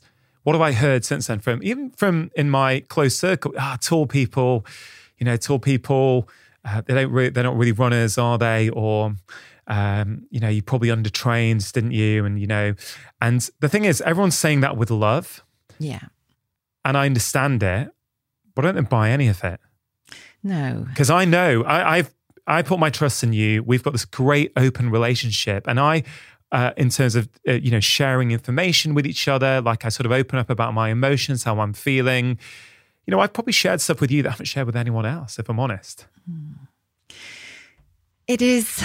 Um, it is so easy uh, in um, after the event to point fingers at the obvious, your height. Well, you say that to Usain Bolt. It, there's no logic in it. How, how tall is Usain Bolt? Uh, well, isn't he six foot five? So, is he? so he's a tall guy. Oh, he's really, really tall. It is your body has been your height ever since you stopped growing. Your your coordination within your body, your use of your limbs doesn't preclude you from anything you know, you could be a very bendy six foot seven. Um, I'm sure you've grown a little bit, actually. You say, you, I, I heard you say to Hugh that you were six foot six and a bit. And well, I, I stand up straighter now. Yeah. And I think, thanks to you. Ah, So yeah, I suspect I, I might have gone into. Seven. I don't know when giant territory is, but I think I, think I've hit six seven, maybe. Yeah. So you you have been complimented on your fluidity of movement when you're on holiday running. Yeah. So you run, you run so beautifully, so quietly. So um, my bike fitting teacher Dan Enfield was always uh, talking about who can whisper the loudest. So when you when you go long in anything, you don't want any single movement to be overriding any other because that's a stress on the body. So it's who can whisper the loudest. And you run so it's like a breeze and it is frustrating, and we must acknowledge the fact that uh, it life didn't go to plan that day. Yeah, and and it's okay to be cross, angry, upset, frustrated, disappointed. That that's human, and that um, Ralph Emerson uh, he he had a lovely turn of phrase, and I sent it to you, didn't I? And a good indignation gives you your power. So it's not that you're, I'm going to do, I'm going to do better next time, and it's all coming from a, a, a place of um, slight negativity. It is, no, I couldn't perform to my potential that day. Yeah. Because my my scar decided to let me in for the first time and we applaud that we think oh my goodness finally it was a big day for it to happen but you know but, but you know it, that reminds me if something was going on in my head during the race at various times. Um, like there was just this, you know, because of this pressure that I have put on myself my entire life, which I really don't feel I do anymore. Uh, maybe I still do, just not to the same degree. It's very hard, you know. It's, it's kind of hard to be your own mirror all the time. You yeah. know, you you sort of you kind of feel you've got through some stuff and I, just think it's constant growth. That's great. And then you you you find another life situation that goes, ah, okay, yeah, well, you're a lot better, but you still got a little bit of work to do, which I actually think, okay, that's great. Um, but but since then, like people I really look up to, like Rich Roll. Like I love Rich. I think he's just so great. I think his podcast is great. I think the way he conducts himself, the way he articulates himself is great. And we all know him as an endurance runner, you know, this fit athlete. But Rich has spoken before about I think, an event where he DNF'd, he did not finish, right? So, but we kind of ignore those stories and we just see the the highlights rather than hey, anyone who's run long distances for a long period of time, anyone who's lived, frankly, whether you run or not, has had bad days and has had good days, right? And it, and and John McAvoy, he was on the show a couple of weeks ago, and I remember speaking to John before we were going to talk about the marathon. We didn't get around to it in the end. John was talking about an event where he had to walk, I think, the second half of the marathon. And at the time, he said he felt was just so embarrassed, but I'd overtrained. I was just done. All I could do was walk. Whereas we know him as, as this amazing world uh, record breaking athlete, but he's had bad races. And he said to me, So, mate, I don't learn anything from my good races. You learn everything from the bad races. So all of these adventures we go on, and I, I like to think of them as adventures because if otherwise it's too serious. And and this is meant to be fun, right? Otherwise, why are we doing it? Um, the smiles on people's faces is is what we really want to see because then that would encourage other people to do it. When I see people running around with really glum huffy puffy faces that look as if they're hating every moment, I'm thinking, well, that's not going to get anybody else off the couch and moving. And the party bus, I go back to the party bus, uh, I'm thinking, I want to be on the party bus with you and all of these amazing people at the back that are just giving it a go, no matter how, no matter how hard it takes, how, how long it takes and how hard it is, they're giving it a go. And the, the movement life, uh, will bring you these adventures of you don't start a DNS, you don't finish a DNF. I've I've collected all of them. I've got a DQ. I got a disqualification. I was a naughty girl. And it's all part of the journey because it's just life. It's part of life. Movement is life. As Chris Sritharan, my friend, mentor, tutor, um, teaches with Gary, he says we are movement animals and and it is so right. So if we are going to move as part of our life just whatever kind of movement we can just putting one foot in front of the other however short that distance is it doesn't matter you're still doing it. Along that journey there'll be days where it goes well and days yeah. where it doesn't go well just the same as life. It's just we are time and it is life. Yeah I love it. I mean, it's not put me off at all. It just makes me want to now teach that part of my body. Oh, you've got this movement. You've not had it maybe since you were seven years old. It's, you know, I want to continue that process because it ain't about the marathon. No. And there are people who do so well at something, they daren't do it again because they know in their heart of hearts that that they peaked they and they peaked too soon so for fear of failure, they don't carry on. Yeah. So when you know that you haven't, um, when you know that you're still building your potential, then there's every incentive then to keep going. That's yeah. why they have to re- redo the Guinness Book of Records just about every year because people keep building. Well, somebody else has done that. I think I can do. I I can do that too. I think I can do more or faster or better. And and so life goes on. We grow we continue to grow rather yeah. than we've done something, we did it so well, job's done, stop, you know, move on to the next thing. It it no, thankfully you're not in that space and you want to continue. Yeah. And and you even mentioned even further than a marathon. Well, yeah, I'm like even before this marathon, the the London Marathon that was I don't know how long ago, three weeks, two, three, uh, three weeks, three uh, weeks uh, last weekend, yeah. Because we're going to go for my first post marathon run together shortly. Which uh, are you saying this? We're not live on air, obviously. It's not quite the same as uh, exactly. Chris Evans' show, but no, no, exactly. But um, like, I I don't really want to stop at a marathon. No, like I feel I I I really don't feel it was the distance. I feel that I have learnt the skill of running. I'm continuing to learn the skill of walking, of running, of moving, moving. more efficiently. And given how I felt after 2021 miles, when I felt no after effects the following day, where, where I nasal breathed the whole way around, where I wore my barefoot shoes, where I didn't actually train that much. And I think. And you were I, smiling at the end. And I was smiling at the end, right? And I. Th- internally.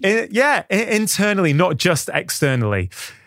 Like, you know, Brian McKenzie talks about this as well. Like, he I remember a book, Brian's been on the show once, and I'd love to get him on again. He talks a lot about breathing and he wrote a lot about running in the past, about um, the skill of running. And he was talking about junk miles. And he was trying years ago to teach people you don't have to just follow rigidly these training plans which just plod loads and loads of distance and then accumulate junk miles. Why not concentrate on learning the skill? And I feel that's what I've done with you. I've spent a lot of time you know, with with this wonky foundation of my body when I came to see you, getting it much more stable and structured, like spending time on the foundations. I didn't have to do that. I could have run with my body the way it was and probably completed the marathon much quicker, more efficiently. But there would have been a ceiling at some point. Yeah, would, they, I, that isn't helping me grow and evolve in the way that I want to. I want to get my body moving as efficiently as possible, get that stable base. And then whatever movement I choose to do on it, walking, running, golfing, swimming, everything's going to be better. Whereas if I just look through the narrow lens of it just being about the London Marathon, how did that go? I think we run the risk of missing a big part of the, the whole picture. And uh, it's systemic. So as soon as you uh, become more aware of how you do move, how stacked your body is, how effortlessly it moves, breathing improves, digestion improves. Um, it doesn't just stop with the time it takes to do a 5K, a 10K, or a marathon. It becomes a healthful life choice. So you then can do more because your body is able, through all of its functions, not just the musculoskeletal element of uh, the function of our body, but our internal yeah. anatomy. So it's about getting the fluids flowing so that the arteries don't get all clogged up. Uh, uh, that's also partly nutritional, of course. But the point being, with movement, with better movement on the outside, you're getting better movement on the inside. So this is health. This is how we stay alive for yeah. longer and feel better and live more, right? I breathe better since we started working together. I can meditate better. The word better, I think, probably not not the best word to use. I I feel that let's put it look at it another way. I feel that my work with you, which essentially has been about making me a more efficient human being in all aspects. It isn't just movement, actually, and probably we can't get to that today. Um, but emotionally, I've evolved significantly as I move better. My breathing has become more efficient. I feel my meditation has become my, my meditation practice has, has deepened. So it ain't just one thing, you know. As you say, movement is life, and and it's balance. So for movement to be fluid and uh, elegant, um, flowing, we have to have balance in the body which creates balance in the system. So then people can think more clearly because thought is another movement. And throughout the, the whole element of noticing is you you um, there's an action and there's a thought behind the action. And what does that feel like? And you connect it all together. So the movement uh, the which is the action the thought around it the feeling and the connection. So your daughter did it just yeah. like that yesterday. Your son did it just like that. He didn't want to go back to his right arm. As soon as I, I showed him that his right arm was causing chaos in his other limbs, and there was a way for him to think about that not happening, he didn't want to go back to how he was. Yeah. Because it felt more difficult and it felt smoother when that didn't happen. So he he had an action he had a thought about it. It had a feeling inside his body. He connected it all together. And now he's noticing. And he can't not know that now. Yeah. You can't unknow what you know. Once you've felt it, once you've connected the dots, you, you you can ignore it, but you probably won't. Um, and it and it all it everything connects to everything. So going back to um, a, com- uh, a thread of conversation from earlier, with the medical establishment who are amazing. When we look at um, the musculoskeletal system, uh, I have a consultant friend who recommends people to me in certain circumstances. This guy is amazing. He puts, um, he makes bionic kids who have cancer of the bones. He cuts the cancer out and gives them titanium sacrums. Wow. Um, he is amazing. And in that amazingness, he couldn't figure out how to solve his um, Achilles problem and his calf problem. And, and of course, it was nothing to do with his Achilles and his calf. Uh, it was to do with, uh, from memory, I think it was his hip connected to the opposite shoulder. So we organized that, and he just thought that was incredible. And I said, Well, why? What you are, you make kids bionic. How can that be incredible? And of course, uh, the medical establishment is rewarded through specialization. Yeah. And it's very difficult to specialize with the body because everything is connected to everything. Yeah. And we're still learning how. Uh, what you know, it's you've got this incredible machine. There's only three in the world, right? There's four now. there One's- four now? Yes, one in Belgium. Yes. It says four. So Nike have one. I think you said one Yes. in Germany. You've got one, and now this this new one. Yes. It's the most incredible thing I've ever seen. Um, Doris. Doris, your friend Doris, uh, and you know, very simplistically, what does it tell us? Is, is it? I mean, I love looking at the the shots afterwards, but what what what, what is it showing us? So, with no more uh, radiation than a light bulb and more accurately than an X ray, Doris can measure the movement in three dimensions of the vertebra in the spine, uh, the pelvis, the limbs, the angles of the limbs, and the pressures through the feet. Uh, as you move, both statically and as you move up to, because she has limitations, even Doris, up to 30 kilometers an hour. Yeah. And you know what's been so great is that you said the whole body's connected. I have seen with you on that machine change my wrist position when I walk, the fluidity in my movement. You can see the speed going up. You can see the uh, the pressures in your feet change. Go back and put your wrist the other way. Think, oh wow. Oh, actually, I think I know how I'm going to have my wrist now when I when I, when I walk. Exactly. because I've just seen the difference and felt the difference. Um, I think you know, Helen, if you're interested, we could probably do another podcast. Maybe we should take questions from people. like, if people like this, actually get them to send them in, or actually, because I, I feel there's very few people like you, um, and I feel your wisdom is so needed.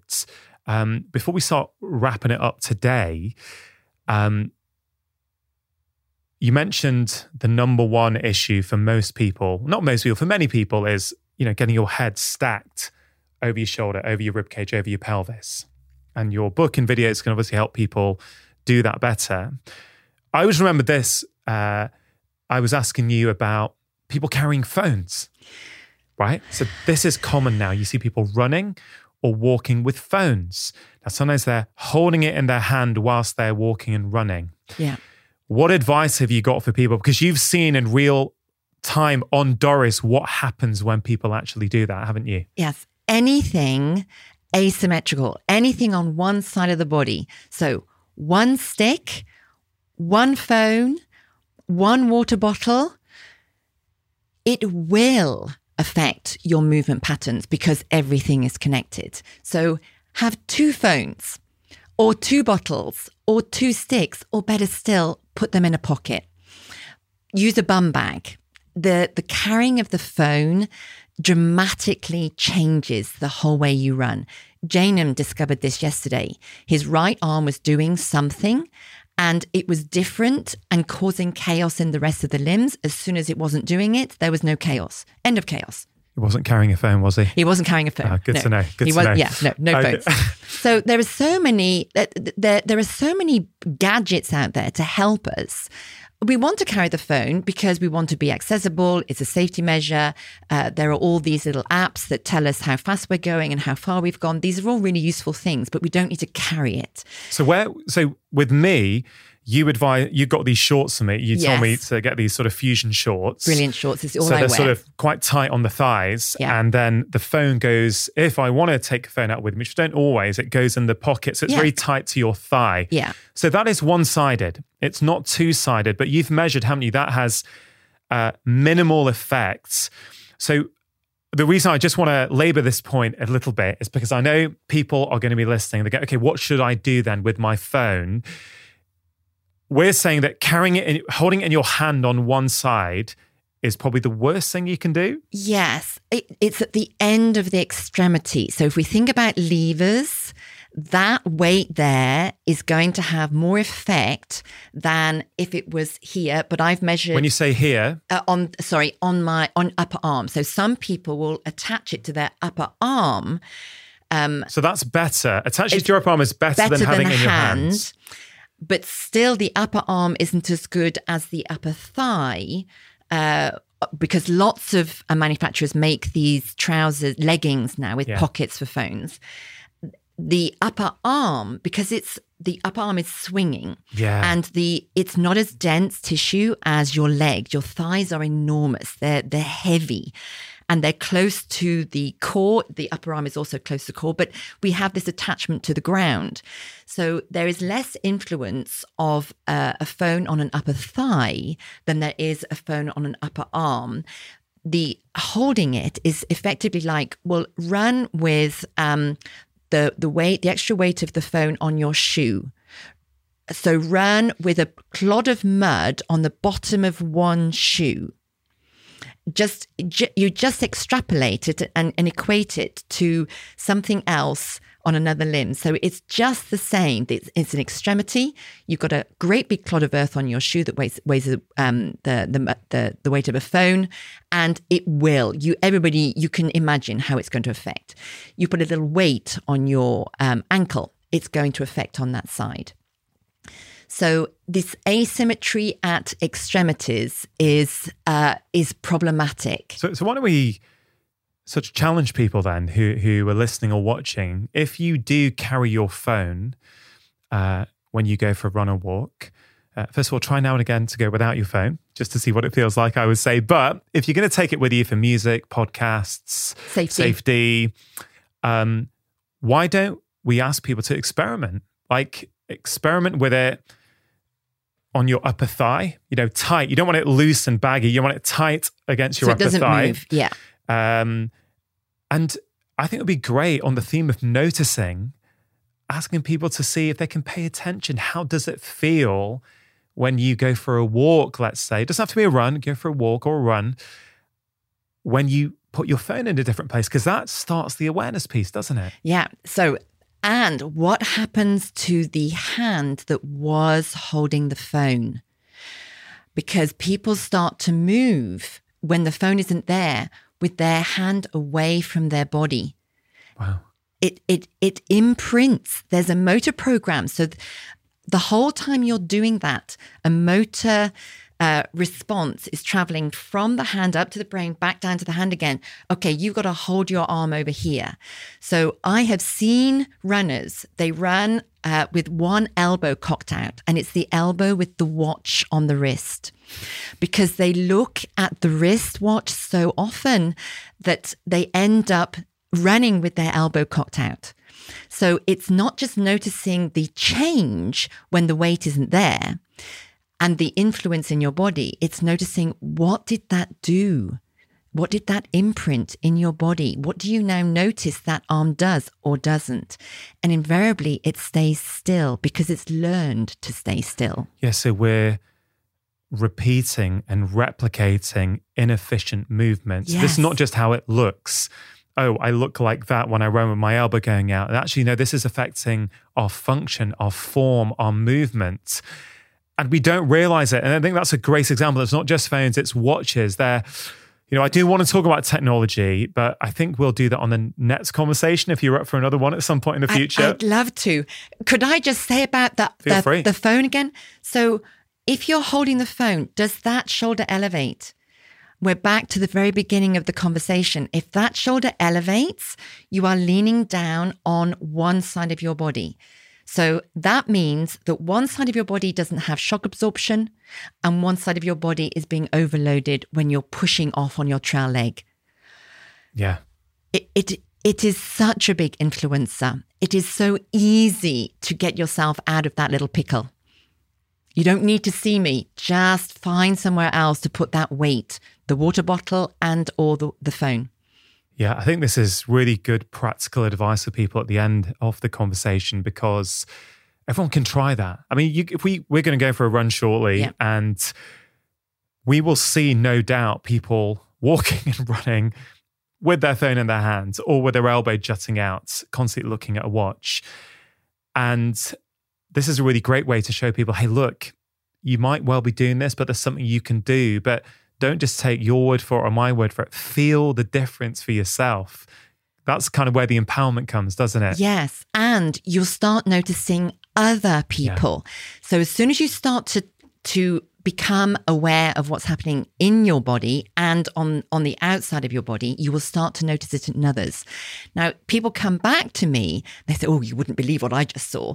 It's not about being judgmental, it's about being curious about why are they moving like that? Why yeah. do they need to run like a little teapot?